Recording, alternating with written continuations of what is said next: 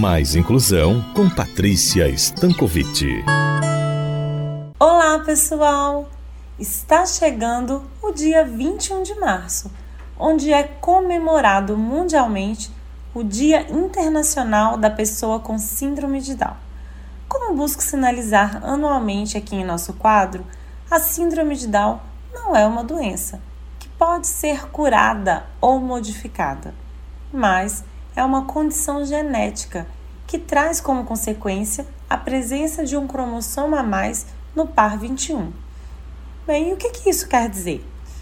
Isso quer dizer que as pessoas com síndrome de Down têm 47 cromossomos em suas células em vez de 46, como a maior parte da população.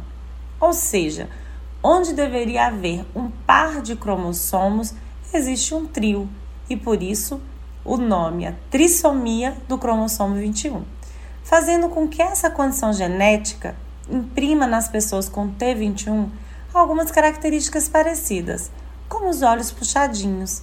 Mas vale lembrar também que as pessoas com síndrome de Down, apesar de terem características em comum, assim como todas as outras pessoas, têm sua personalidade única, seus gostos e preferências, suas facilidades e dificuldades, únicas e singulares, assim como todos nós.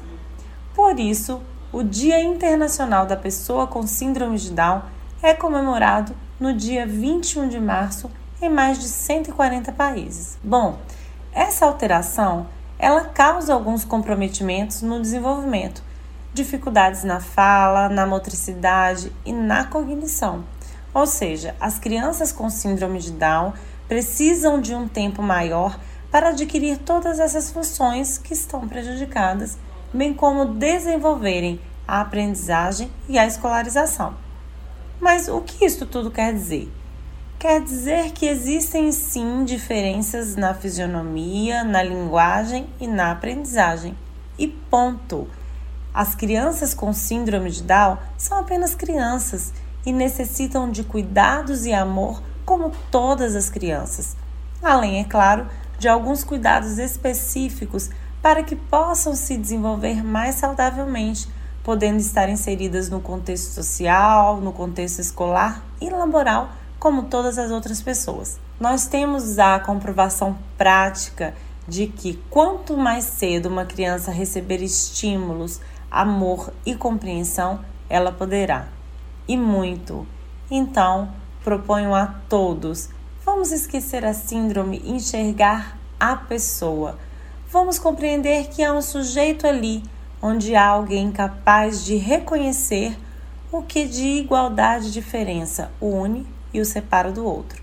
Porque quando nasce uma criança, o diagnóstico não é destino, mas ponto de partida. Bem, vamos ficando por aqui.